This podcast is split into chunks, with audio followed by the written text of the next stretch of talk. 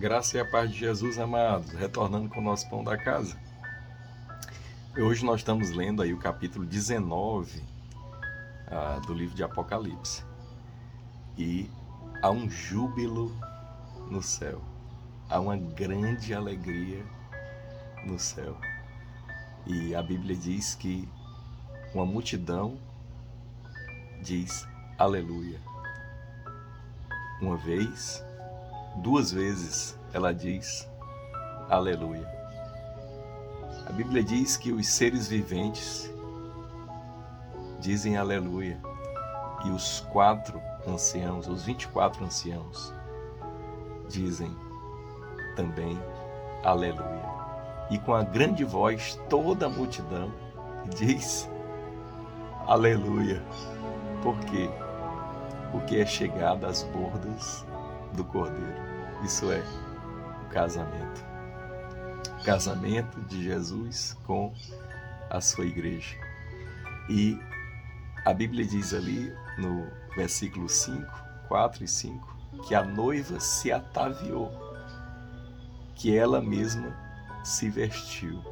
É interessante que Deus, ele mesmo nos dá as vestes. A palavra de Deus diz que quando nós nos batizamos, de Cristo, está lá em Gálatas, de Cristo nós nos revestimos. Então, quando você se batizou, você foi revestido de Cristo. É isso que te deu salvação, é isso que te deu acesso a Deus.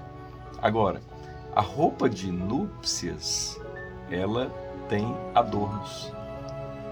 E a Bíblia diz ali que nos foi dado linho finíssimo para que a gente pudesse se ataviar, se vestir. Quer dizer, o, o, o linho ele representa a justiça, a santidade. Nós recebemos isso de Deus e nós podemos vestir aquilo que Deus nos deu como uma noiva que está adornando as vestimentas que lhe foi dada, se ataviando. Por isso que ele diz que o linho finíssimo são os atos de justiça. Né? Então, nós fomos feitos justos pela obra de Cristo Jesus. E nós devemos andar em justiça. Por que, é que podemos andar em justiça? Porque fomos feitos justos. O justo anda em justiça praticando a justiça, expressando a justiça. Por quê? Porque isso glorifica a Deus. Nós podemos fazer isso hoje. Não podíamos, mas agora podemos, porque recebemos a justiça que vem do alto através de Cristo Jesus. Lembre sempre, a justiça é um dom. Nós não praticamos algo para alcançar a justiça. Não, a justiça de Deus nos alcançou e por isso agora nós podemos usá-la, adornando a vestimenta da salvação que já nos foi dada. Então lembre, você é a noiva de Cristo, vestida de justiça.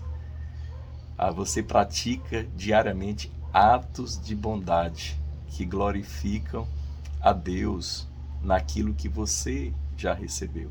Então, Deus te abençoe, receba o pão da casa.